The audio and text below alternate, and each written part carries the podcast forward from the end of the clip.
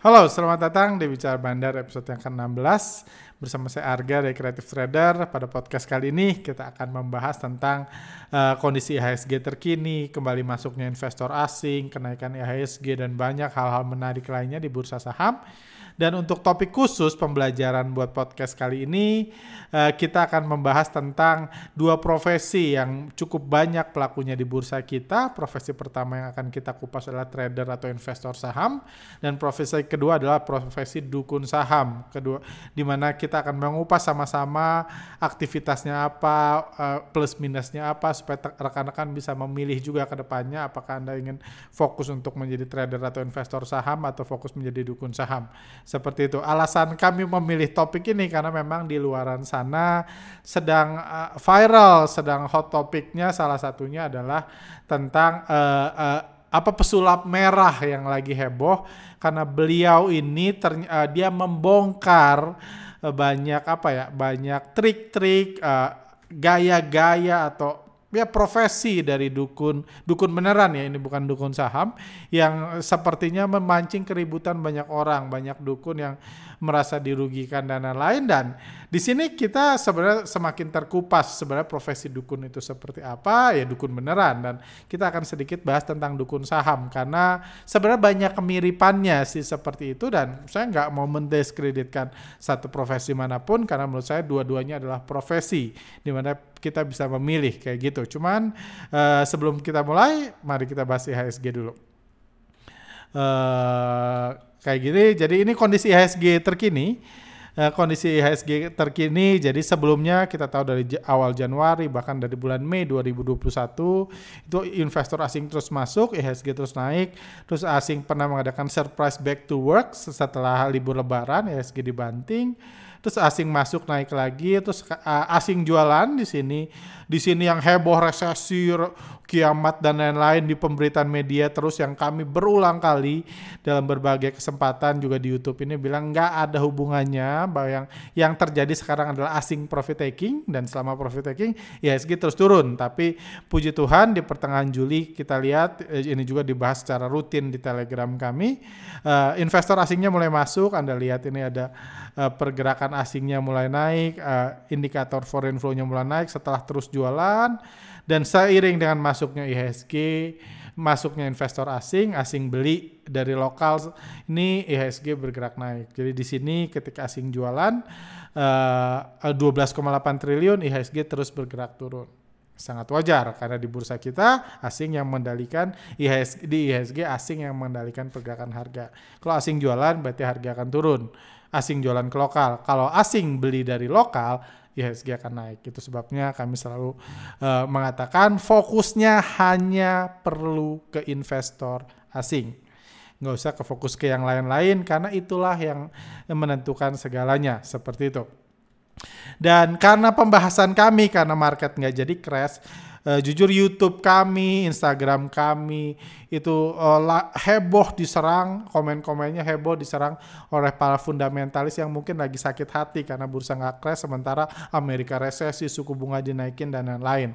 Seperti saya nggak mau bahas yang haters-hatersnya, saya akan bahas yang yang ada ininya aja, yang ada esensinya buat Anda, buat pembelajaran.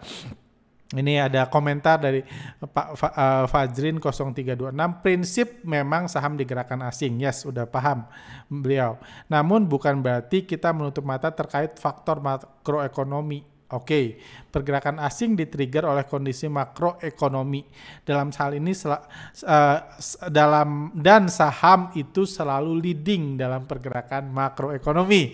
Uh, jadi ya ini, uh, nah ini juga ada yang ini nambahin. Nah ini lebih jelas, nggak perlu muter-muter ngomong ke sana kemari. Jadi memang banyak pihak-pihak yang nggak terima market crash dan kami yang disalahkan. Padahal yang nurunin IHSG asing, yang naikin IHSG asing dan saya itu WNI sebenarnya. Jadi bukan nggak ada hubungannya sama saya. Cuma ya, mari kita bahas bagi yang bagi anda yang belum sampai detik ini walaupun udah puluhan kali, karena dari komen-komennya terlalu banyak orang yang belum paham tentang hubungan makroekonomi dengan IHSG dengan keluar masuknya asing. Jadi IHSG naik karena asing belanja, sudah dilihat. IHSG turun karena asing jualan, sudah dilihat. Jadi nggak ada urusannya sama makroekonomi kayak gitu. Itu nggak ada, nol urusannya uh, dengan makroekonomi. Tapi dibilang makroekonomi itu men-trigger pergerakan asing. Asing juga baca koran. Asing juga lihat wah Amerika resesi dan asing merespon dari resesi Amerika. Kayak gitu, merespon dari resesi Amerika. Jadi di sini asing merespon bahwa wah Amerika mau resesi, kita jualan, IHSG jatuh. Di sini wah Amerika mau resesi, kita belanja, IHSG naik. Jadi saya nggak bilang asing tutup mata dari makroekonomi, saya nggak bilang itu kok. Asing boleh lihat, tapi dia uh, hukum kebebasan bandar dia bebas memutuskan apa yang akan dia lakukan ke IHSG, ke saham-saham blue chip di Indonesia terlepas dari kondisi ekonomi apa aja. Dan kenapa saya berkali-kali seakan-akan membenci komentator saham, seakan-akan mendiskreditkan komentator saham, karena komentator saham kerjanya komentar, no problem sama kalau ini kalau kalau pemain sepak bola, komentator sepak bola kalau ada gol yang cetak golnya dia sebutkan kebaikan-kebaikannya. Kalau dari kartu merah dia sebutkan keburukan-keburukannya.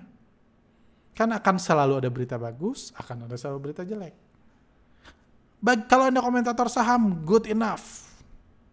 Saya kenal komentator saham yang anaknya sekolah sampai kuliah dan lain-lain, hanya dengan mengomentari saham good enough buat anda good luck lakukan itu. Cuma masalahnya, saya expect yang nonton saya ini sebenarnya trader, investor. Yang dan masalahnya banyak orang menganggap karena nih misalnya di sini karena ketika ada berita resesi, kiamat dan lain-lain asing jualan dan IHSG turun, banyak orang yang menganggap karena resesi IHSG turun, karena resesi asing jualan. Itu yang salah. Itu yang salah. Karena kalau Anda menganggap gitu, berarti Anda juga otomatis otak Anda menganggap lagi otomatis, wah nanti kalau sudah nggak resesi, asing akan belanja. Kalau sudah nggak resesi, IHSG akan naik.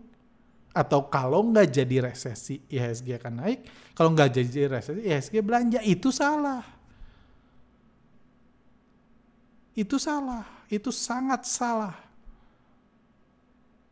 karena yang benar adalah ketika asing jualan, IHSG turun, ketika asing belanja, IHSG naik. Cuma itu yang benar. Resesi cuma dihubung-hubungin.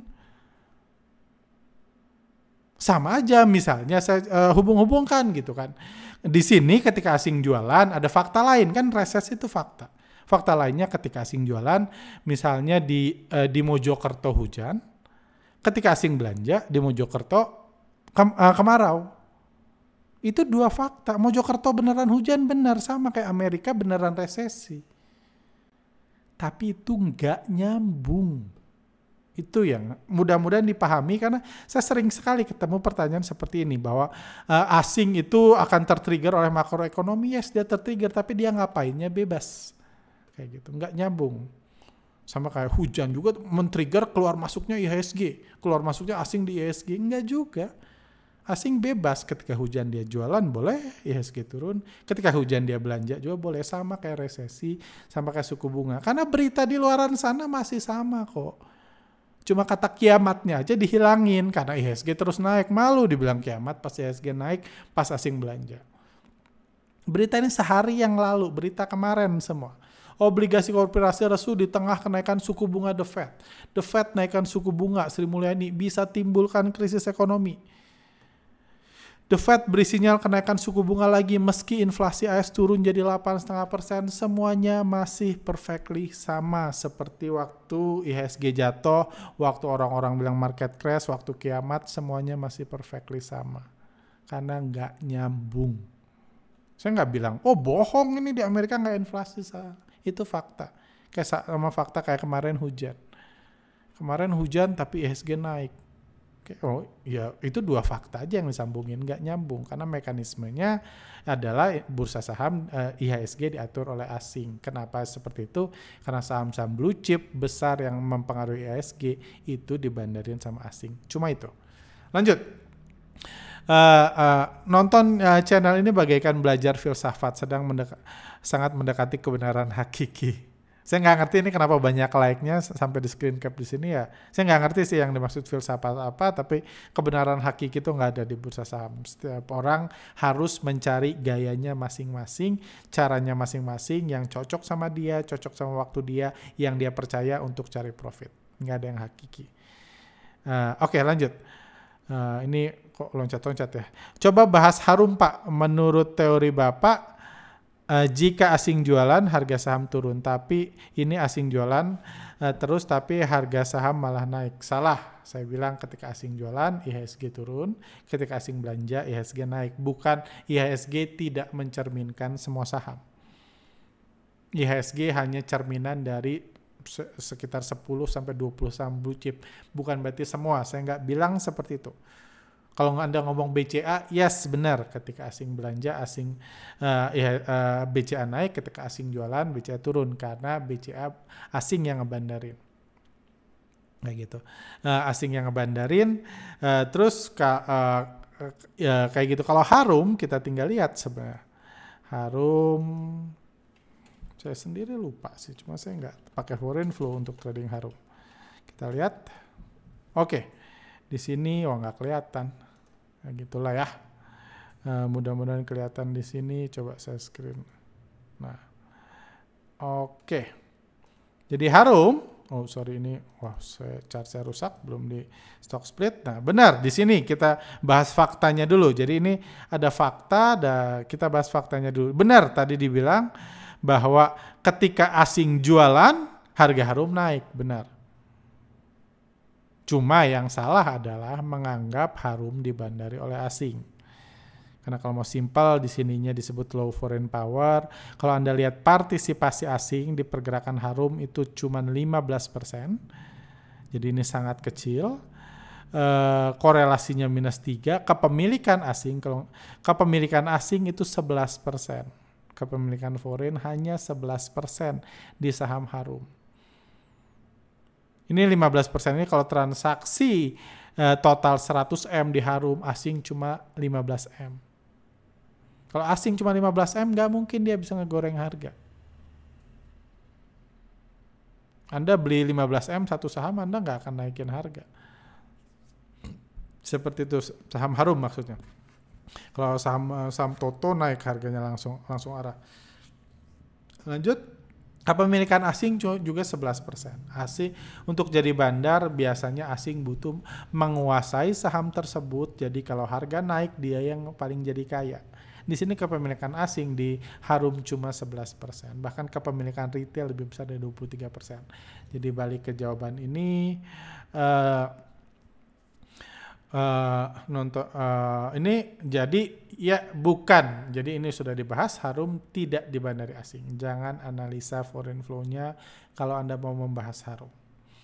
Karena kepemilikannya cuma 11 partisipasinya cuma 15 loh sekarang next.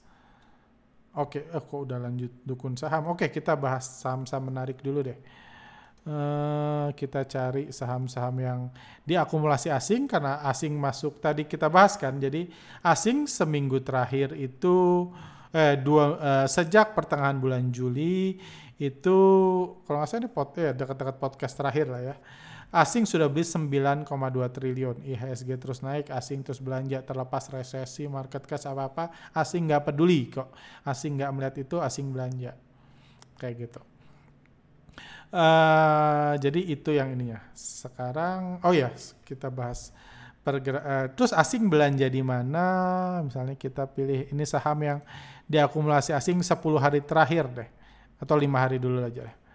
Lima hari terakhir. Jadi ini saham-saham yang diakumulasi asing seminggu terakhir. Mana yang ini buat masukan aja siapa tahu anda butuh. Kita lihat. Nah, agak lama. Oke. Okay. Ini sistem foreign flow ya, biar nanya di komen kami suka telat jawab. Ini sistem yang kami develop. BCA di sini kalau anda lihat foreign flow-nya 1.500 miliar atau satu setengah triliun BCA masuk, Telkom masuk satu triliun, Telkom masuk, Mandiri masuk. Ini yang terbesar terbesar aja ya, lima terbesar kita lihat uh, BNI. Oke. Okay. Nah itu kita lihat Nah, kita lihat ini BNI terus bergerak naik, harganya naik. Uh, ini masuk tadi berapa inilah ya kita lihat BNI terus sorry. Nggak enak banget. Uh, ini ASI juga kita lihat. Dan inilah yang menyebabkan IHSG naik. Karena Astra naik asing masuk di Astra Astra naik tadi kita lihat BNI naik terus kita lihat Mandiri naik gitu. Mandiri udah terus naik asingnya terus masuk. Kita lihat uh, Telkom naik masuk satu triliun dalam seminggu terakhir saham tel asing di Telkom Telkomnya naik kita, kita anda lihat anda zoom ya misalnya. Nah ini. Telkomnya naik kita lihat uh, asing terus masuk di sini masuk satu triliun. Juga BCA-nya juga terus naik kita lihat anda asing terus masuk jadi ini yang menyebabkan IHSG masuk. Jadi saran saya janganlah uh, dibuat pusing sama hal-hal yang nggak ada hubungannya. Karena kasihan anda. Anda ekonom bukan komentator bukan kayak gitu.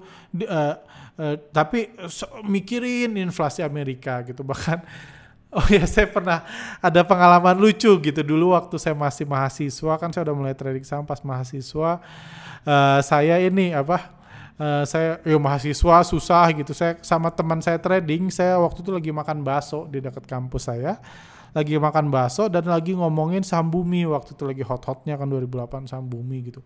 Jadi kayak intelek gitu loh saya. Bahkan saya merasa gaya merasa orang hebat. Saya lagi makan saham bakso di pinggir jalan ngomongin harga batu bara.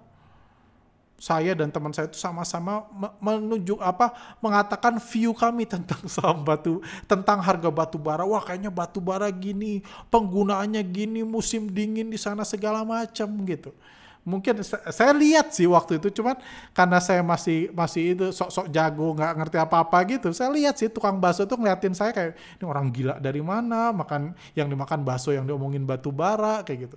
Kayak saya punya aja batu bara gitu padahal nyentuh batu bara aja nggak pernah pada saat itu seumur hidup. Tapi diomongin dipikirin dan lain kayak gitu itulah konyolnya gitu. Saham nyangkut yang diomongin batu bara gitu kan padahal yang gorengnya Bandar Bakri gitu kan nggak ada urusannya sama batu bara.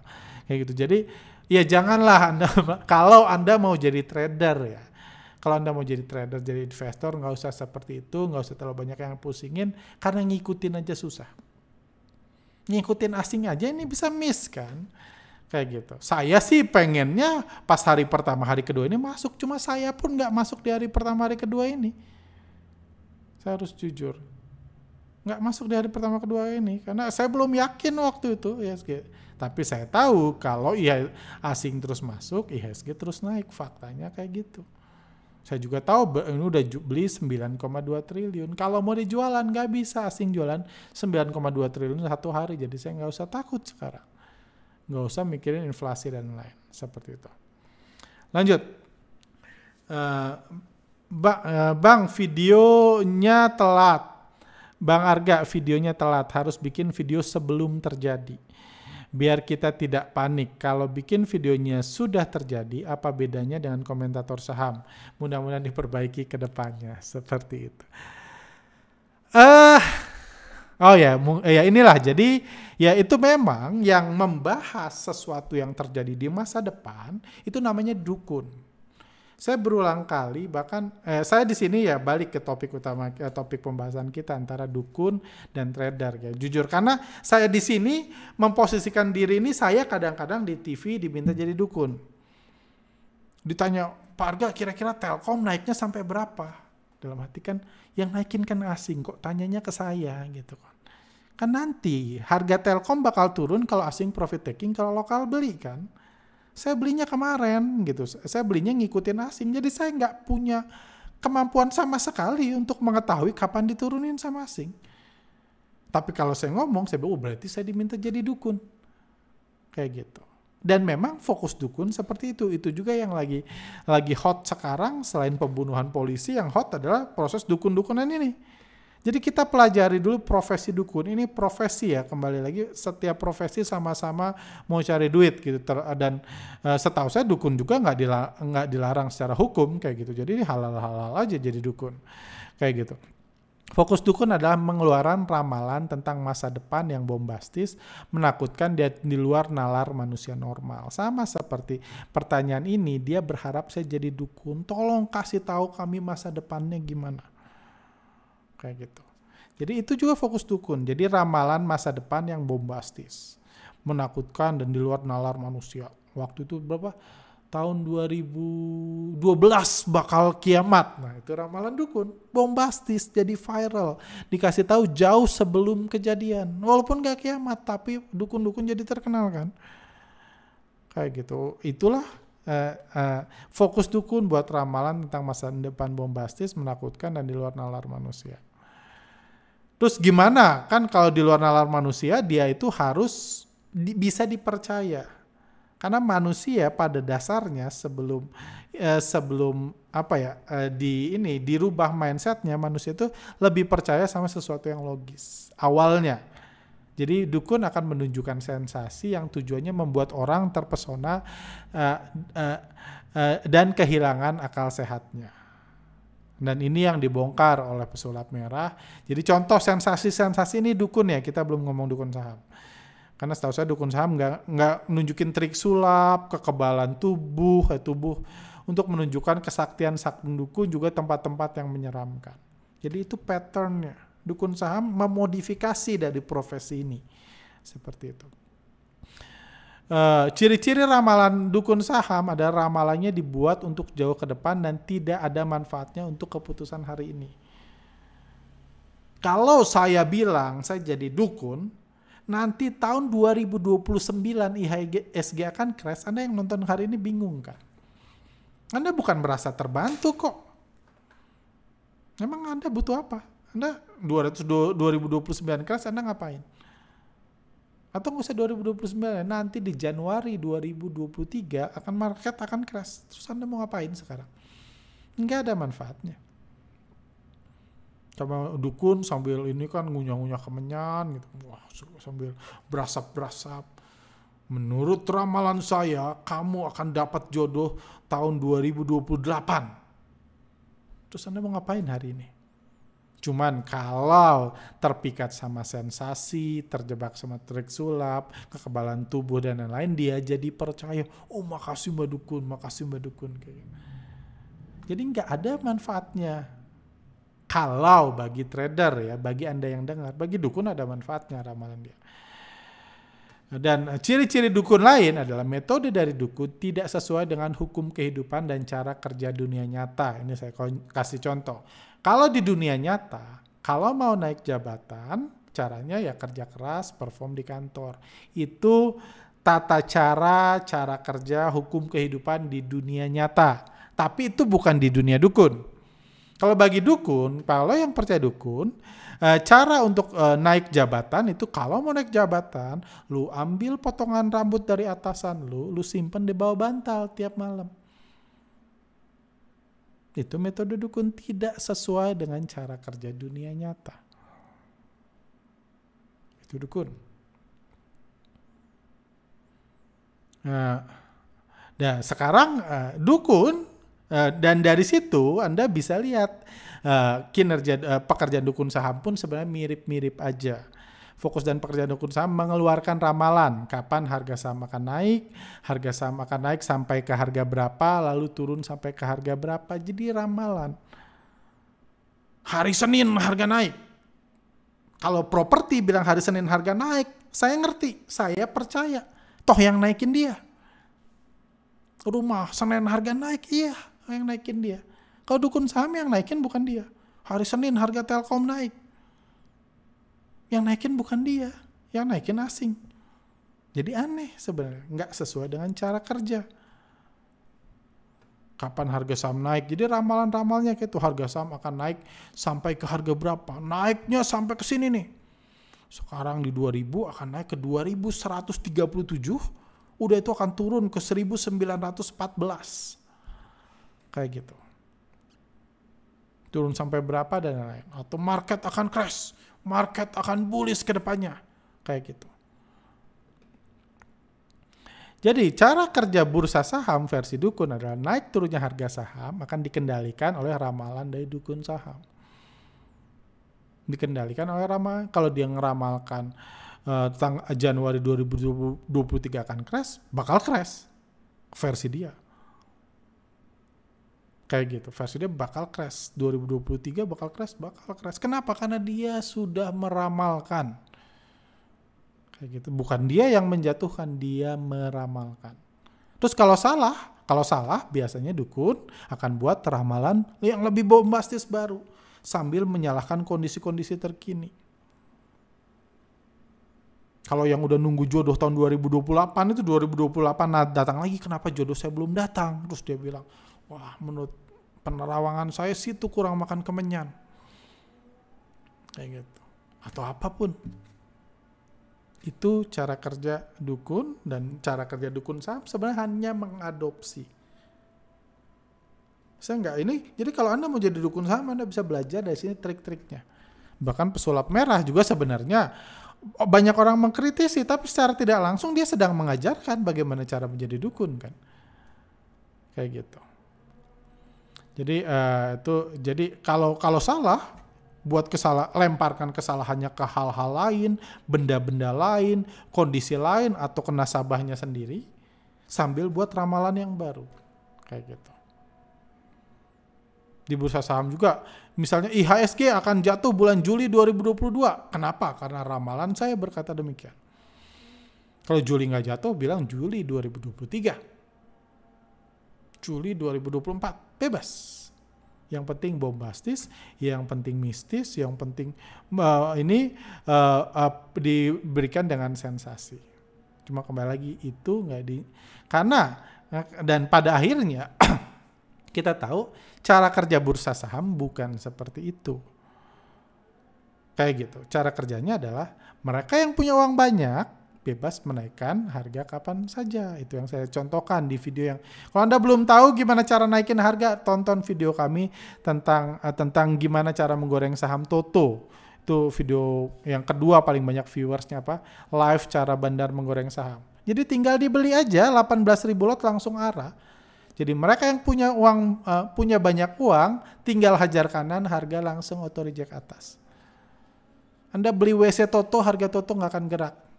Anda beli 10 triliun juga nggak akan naik harga Toto hari ini. Tapi Anda beli berapa ini ya?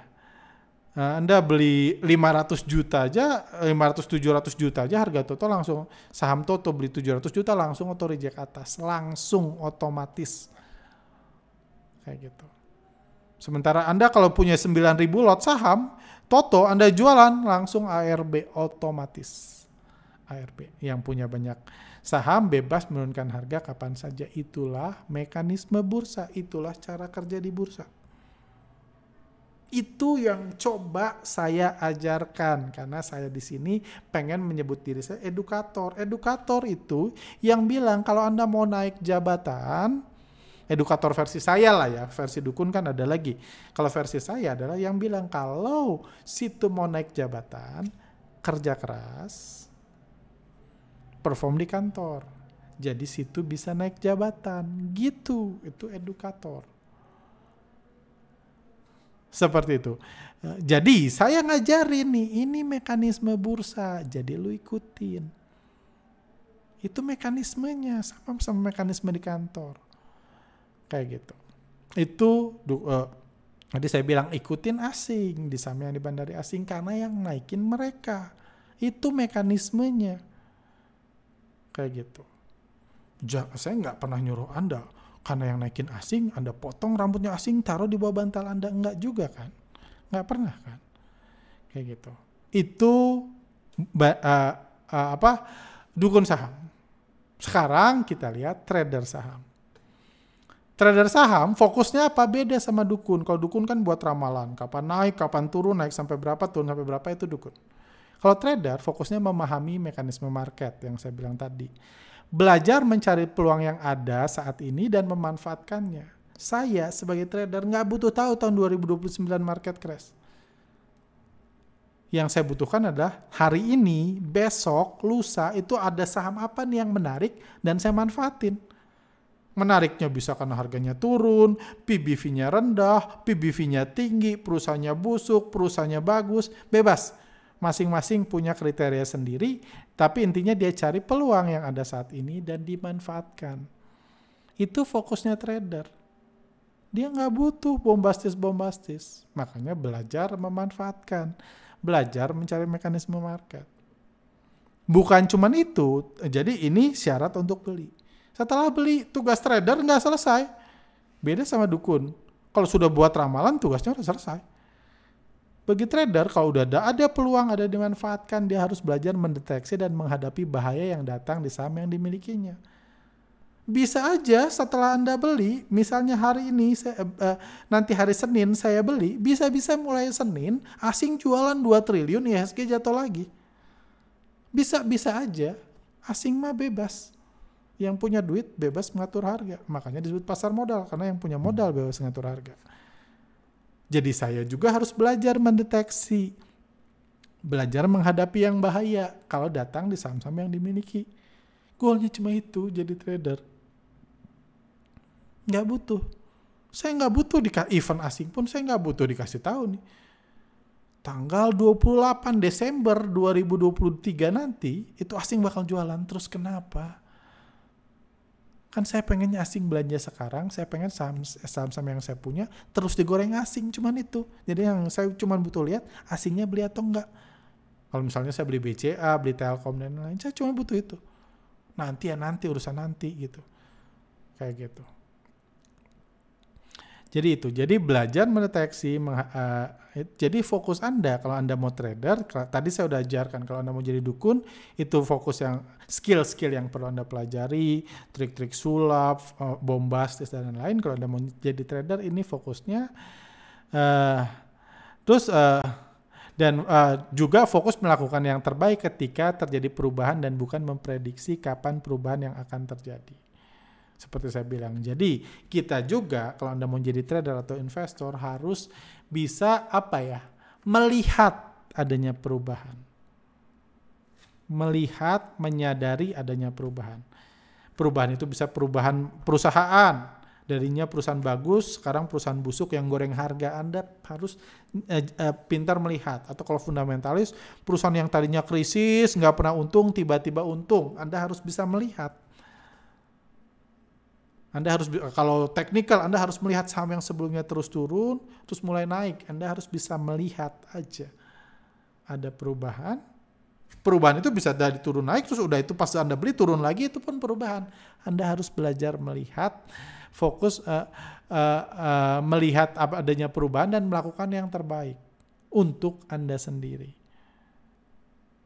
Tanpa harus memprediksi kapan perubahan terjadi Gak usah prediksi, wah bakal berubah nanti nih. 47 hari lagi bakal berubah nih trennya. Ini perusahaan bakal berubah nih nanti. Nggak usah. Kayak gitu. Analisa bandarmologi pun cuman bilang bandarnya sedang akumulasi. Nggak bilang kapan akan digoreng karena itu bebas keputusan bandar. Tapi kalau bandarnya akumulasi, saya percaya bandar ini beli untuk jual beli eh, di harga bawah supaya bisa jual ke retail di harga atas. Dan satu-satunya cara bandar untuk bisa beli di bawah jual di atas ya harus digoreng sahamnya supaya retail punya kesempatan beli di atas. Kok harga masih di bawah terus ya gimana jual ke retail di harga atas? Itu mekanisme. Kayak gitu. Jadi ini, jadi ini fokus trader itu nggak usah memprediksi kapan perubahannya. Jadi Anda beli ketika akumulasi kapan naiknya saya nggak tahu sama seperti saya pun, walaupun saya uh, ngecap terus tentang foreign flow, saya nggak tahu asing kapan masuk. Saya cuma bilang hari pertama, puji Tuhan, masuk ini sesuatu yang positif.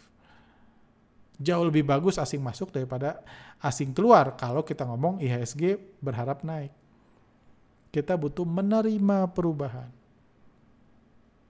Saya jujur, saya sih kalau pengennya di kemarin-kemarin di bulan Juli saya pengennya sih IHSG turun terus pengen saya ya. Pada saat itu keinginan saya masih relevan karena asing masih jualan. Tapi ketika asing masuk saya juga harus menerima perubahan. Kita menerima ini fokus trader bukan e, melakukan analisa panjang lebar mencari penyebab perubahan. Itu yang dilakukan banyak orang juga. Amerika inflasi dipikirin siang malam. Kenapa nih ya Amerika inflasi? Kenapa Rusia nyerang Ukraina? Dia nggak bisa menerima perubahan. Dia pikirin nih. IHSG jatuh karena Amerika inflasi dipikirin panjang lebar Amerika inflasi. Kenapa penyebabnya? Penyebab Amerika inflasi tahu jelas karena naik BBM, harga minyak goreng, harga baju semua naik di sana itu penyebab inflasi selesai. Nggak usah dipikirkan macam-macam. Jadi nggak usah dipikirin penyebabnya. Saya bahkan di gathering alumni aja ada yang nanya ke saya. Pak harga kira-kira kenapa ya IHSG dibanding kayak gini, nggak normal kayak gini, saham-saham murah tapi asing terus jualan. Saya bilang di gathering alumni nggak tahu. Yang kita tahu adalah asing masih jualan, kita harus hati-hati. Kalau asing masuk kita belanja. Kapan saya nggak tahu. Ada juga yang nanya, Pak Harga menurut please ngedukun dong menurut Pak Arga kira-kira kalau jatuh jatuh sampai berapa? Saya nggak tahu. Waktu itu saya bilang di gathering khusus alumni foreign flow kalau saya. Yang pasti yang saya tahu kalau kondisi IHSG kayak gini, kalau IHSG dibanting eh, at least 5 sampai 10% dalam seminggu dua minggu kayak gitu, saya pasti masuk itu yang saya tahu. Karena saya tahu nggak mungkin asing jualan sebanyak itu dalam waktu begitu singkat dan IHS uh, saham-saham secara foreign flow lagi murah cuma asing terus jualan pada saat gathering itu. Itu aja. Saya menerima perubahan. Jadi itu kalau anda mau jadi trader anda harus belajar menerima perubahan. Anda harus realistis dan adaptif bukan bombastis.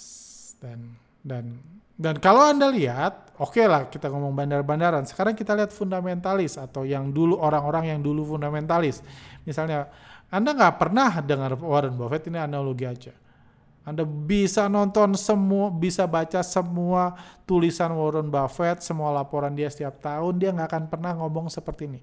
Menurut ramalan saya, Dow Jones akan hancur di minggu ketiga bulan Maret 2024. Nggak pernah sekalipun dia ngomong ngeramal seperti ini. Dia nggak, karena dia investor. Dia bukan dukun dia nggak jualan ini. Dia, di saham yang dia miliki, dia nggak pernah bilang saham Apple bulan ini akan terus naik harganya sampai ke level 193 dolar, baru setelahnya turun ke support di 180. Nggak pernah sekalipun dia buat target harga Apple bakal naik sampai berapa, hari Kamis bakal naik, hari Jumat bakal turun, sekalipun dia nggak pernah.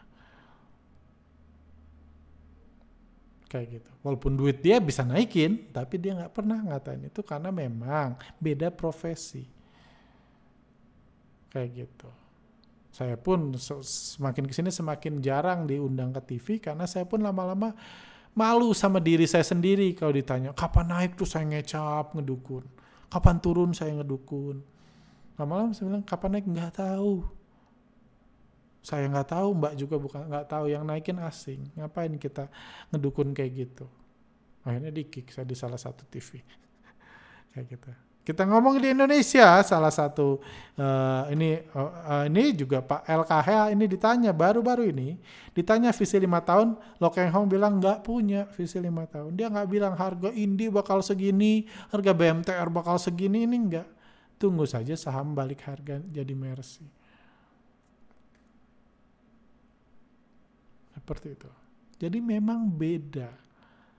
Kalau dukun uh, tujuan dukun atau dukun saham memang goalnya adalah menjual ramalannya ke orang-orang yang percaya pada kesaktiannya. Jadi memang dia harus terlihat bombastis, terlihat sakti, menunjukkan trik-trik atau apa pun yang tujuannya menghapus akal sehat nasabahnya. Orang-orang yang membeli ramalannya. Sementara tujuan trader atau investor adalah mencari cara terbaik untuk menghasilkan keuntungan di bursa saham dan dan menumbuhkan portfolio dalam jangka panjang. Jadi seperti itu. Jadi uh, kalau ini jadi duku, uh, jadi satu hal yang ini adalah ini adalah profesi, dua-duanya profesi. Dua-duanya bisa menghasilkan keuntungan di bursa saham dengan cara yang berbeda. Dan saya nggak against oh, kalau Anda habis nonton video ini kayaknya saya lebih cocok jadi dukun deh. Go on, good luck. Kayak gitu. Atau saya lebih cocok jadi trader, yes. Tapi saran saya, Anda jangan setengah-setengah. niatnya jadi niatnya jadi trader nanya ke dukun kalau anda mau jadi dukun tanya ke dukun oke okay. pak asistensi pak dukun saya masih gagal nih jadi dukun silakan kayak gitu karena trader beda fokusnya dan trader nggak mau ngasih tahu trader lain anda harus belajar sendiri saya banyak orang nemenin saya beli apa ya saya bilang yang general-general aja saya beli Telkom, beli BCA. Saya nggak mau ngomong-ngomong yang ini.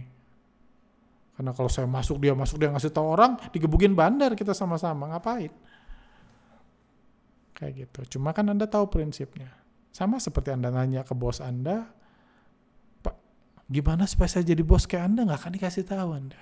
Tapi kan Anda bisa belajar logikanya, belajar mekanisme, cara kerjanya dari situ. Seperti itu. Dan itu sebabnya juga si uh, pesulap merah ini sampai dipolisikan sama Persatuan Dukun uh, alasan Persatuan Dukun polisikan pesulap merah karena pelanggan berkurang. Kembali lagi saya di sini uh, nggak berniat menyinggung siapa pun sama sekali ini karena lagi hot aja. Nggak mungkin juga saya bahas penembakan polisi di podcast ini. Jadi ini yang lagi hot satu yang saya pilih. Jadi buat teman-teman ini dan saya welcome dua-duanya saya dua-dua kalau Anda mau jadi trader, mau jadi dukun, Anda bisa tetap jadi teman saya kalau Anda sebelumnya teman saya. Karena bagi saya itu pilihan. Sama seperti dulu saya bilang, saya tetap berteman ke teman dengan teman saya yang berubah jadi trader uang palsu, nggak apa-apa. Saya cuma ngasih tahu, ini uang palsu. Dia bilang, gua tahu ini uang palsu. Oke, okay, good. Kita ngobrol yang lain. Karena saya ngerasa saya sudah melakukan apa yang saya lakukan, saya anggap baik buat teman saya. Dia saya udah tahu kok, ya sudah. Kayak gitu. Oke, lanjut. Uh, udah berapa menit nih? Ke 41 menit. Saya, ini ada pertanyaan-pertanyaan terakhir yang belum. Ini inti in, itu memang style beliau, tapi harusnya biasa aja. Juga kalau emang orang yang menggeluti profesi itu nggak merasa omongannya benar, nggak yang nggak usah tersinggung. So, uh, saya nggak bela Pak Arga ya, tapi dalam hal ini emang ada benernya kok yang diomongin. Oke. Okay? Cuma yang saya nggak suka emang di podcastnya Pak Arga nggak ada bedanya sama aja beliau juga cuma ngecap ngalor ngidul ujungnya bilang bandar mah bebas nggak ada poinnya. Oh oke, okay. pantesan ini dimasukin. Ah, uh, nah hukum kebebasan bandar itu hukum ya. Kita ngomong bursa saham kita nggak. Jadi namanya inti itu nggak bisa berubah-berubah. Itu satu gitu ya. Saya nggak bisa tiba-tiba berubah gitu. Wah, bosan nih bicara bandar. Sekarang harus dong, sekarang bandar bilang aja bandar nggak bebas. Bandar harus naikin, bandar harus nurun, enaknya sih kayak gitu kan. Cuma kenya itu bukan ya namanya inti ya inti kan. Intinya nasi goreng ya nasi. Gitu kan. Kalau nggak ada nasinya cuma kuali doang.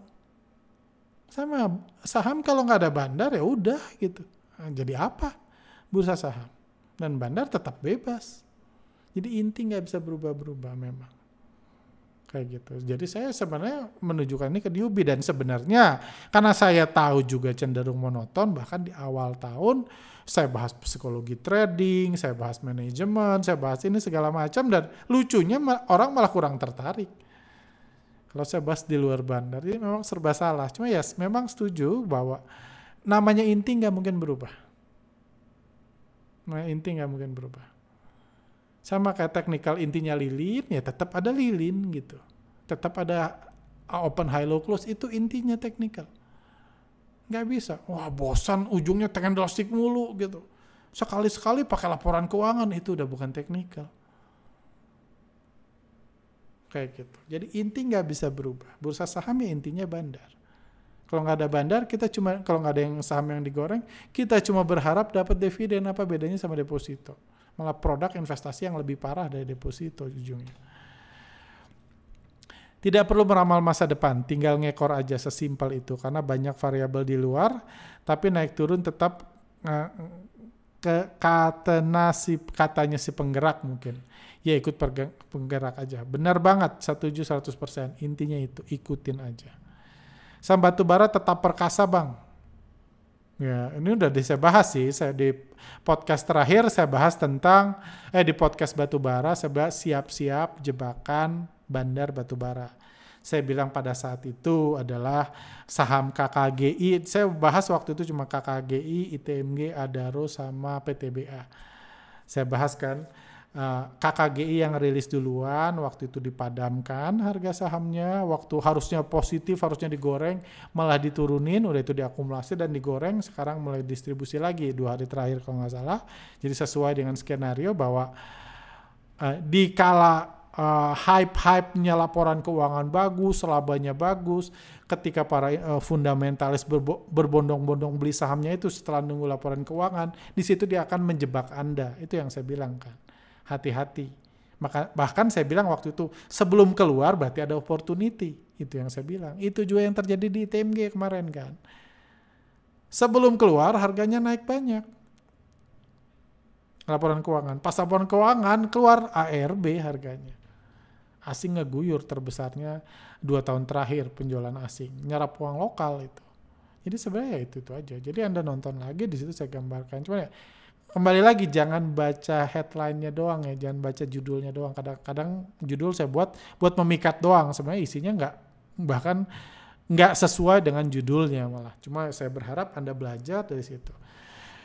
Ketika bilang market baik-baik aja, di situlah harusnya kita waspada. Setuju. Pertanyaan The Wilson, setuju. Uh, pertanyaan selanjutnya JVNA setelah ikut workshop, kira-kira profit sebulan bisa berapa persen? Gede mana sama bunga pinjol? Waduh, takut ya saya ditanyanya. Sebenarnya saya malas jawab pertanyaan gini, cuma uh, ya udah, ya udah. Uh, ini terakhir aja deh. Konsep CTS bagus, tapi kenapa tidak mengkritisi BEI untuk lebih adil yaitu transaksi dua arah seperti bursa asing. Retail bisa transaksi short sell untuk mengikuti bandar distribusi. Oh jadi kenapa nggak dua arah? Bisa short sell kayak forex? Oh, ini lebih panjang lagi di Ini mungkin saya akan buat video khusus. Yang pasti saya nggak saya kalau disuruh milih bisa short sell atau enggak di BEI, saya sebagai trader mungkin milih yes or no, mungkin masih 50-50. Tapi kalau saya sebagai edukator, edukator yang coba membantu orang untuk profit di bursa, saya mengatakan no 100% itu yang saya pasti bisa yakin kayak gitu. Cuma ya udah balik ke sini aja. Setelah ikut workshop kira-kira profit sebulan bisa berapa persen? Gede mana sama bunga pinjol? Sebenarnya saya cuma mau jawab ini karena bunga pinjolnya aja ngeri. Cuma ini pertanyaan yang sering ditanya di workshop sih. Jadi ini udah ikut workshop ini belum ikut workshop kayaknya ya. Belum kayak di workshop ini. Jadi uh, saya nggak tahu mau profit aja saya profit saya setiap bulan aja nggak sama gimana saya bilang profit orang lain? Saya ngajarin materi saya riset saya ini nggak pernah sama. Jadi gimana saya menemukan satu angka untuk menjawab bapak JVNE ini bapak atau ibu JVNE ini berapa persen profit sebulan? Nggak tahu. Saya cuma ya sama kayak anda masuk Harvard terus pas kuliah anda tanya pak dosen kalau udah lulus Harvard gajinya sebulan berapa? Enggak tahu. Ada banyak unsur, tapi yang pasti kami coba melengkapi, kami coba mengajarkan sebaik yang saya bisa. Saya coba mengajarkan teknik yang berhasil buat saya, yang menguntungkan buat saya, yang menguntungkan buat tim-tim kami semua di sini juga kayak gitu saya coba share saya coba tips-tipsnya dan lain-lain. Saya coba buat trader mandiri kami coba supaya trader jadi mandiri supaya nggak ikut stock pick nggak ikut stock pick ke kami dan lain-lain. Itu.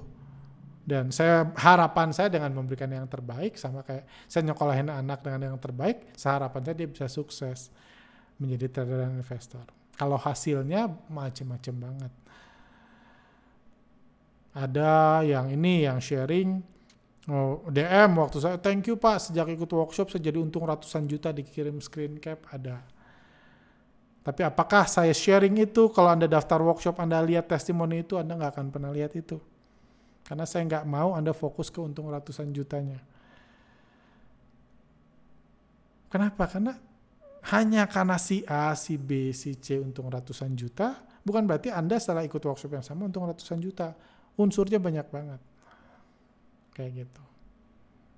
Ya kayak gitu sih. Jadi yang yang saya bisa sharing oh ya abis ini saya ke pinjol yang lebih penting yang saya bisa sharing adalah banyak alumni yang udah ikut workshop 5-6 tahun yang lalu yang tetap jadi alumni tetap uh, uh, hubungan tetap uh, apa tetap pakai data segala macam banyak banget.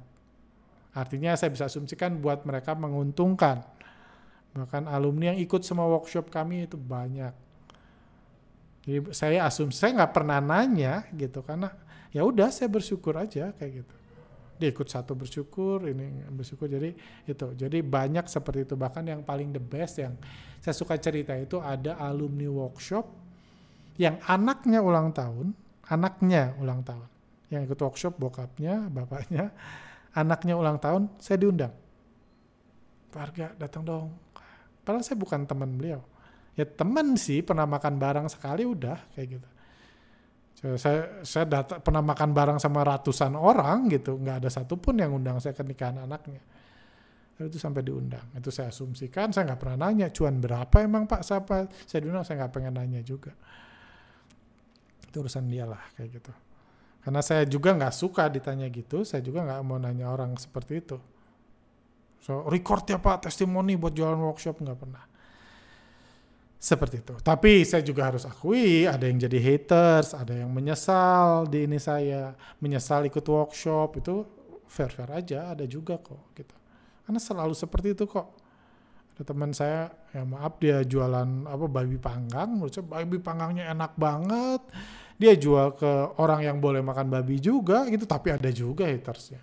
Saya bingung juga sih, babi seenak ini kok ada yang hatersnya kayak gitu ada aja kayak gitu. Jadi ada yang nggak cocok, haters karena nggak suka ya. Jadi ada aja kayak gitu. Tapi yang pasti kalau ditanya gede mana sama bunga pinjol, anggaplah bunga pinjol jauh lebih besar, seribu kali lebih besar, sejuta kali lebih besar. Intinya apa? Jangan pernah pakai pinjol untuk ikut workshop kami. Kayak gitu. Jangan pernah. Itu aja sih. Kalau memang Anda kepepet kurang, hubungi customer care kami bisa mungkin dikasih diskon kalau memang pengen. Kalau memang kurang uangnya kurang segini, tapi jangan pernah pakai pinjol, please. Mendingan jangan ikut workshop sih, kayak gitu. Kayak gitu. Itu aja sih. Oke. Okay. Uh, eh, sampai sini aja sih untuk hari ini. Oke, okay, thank you buat rekan-rekan.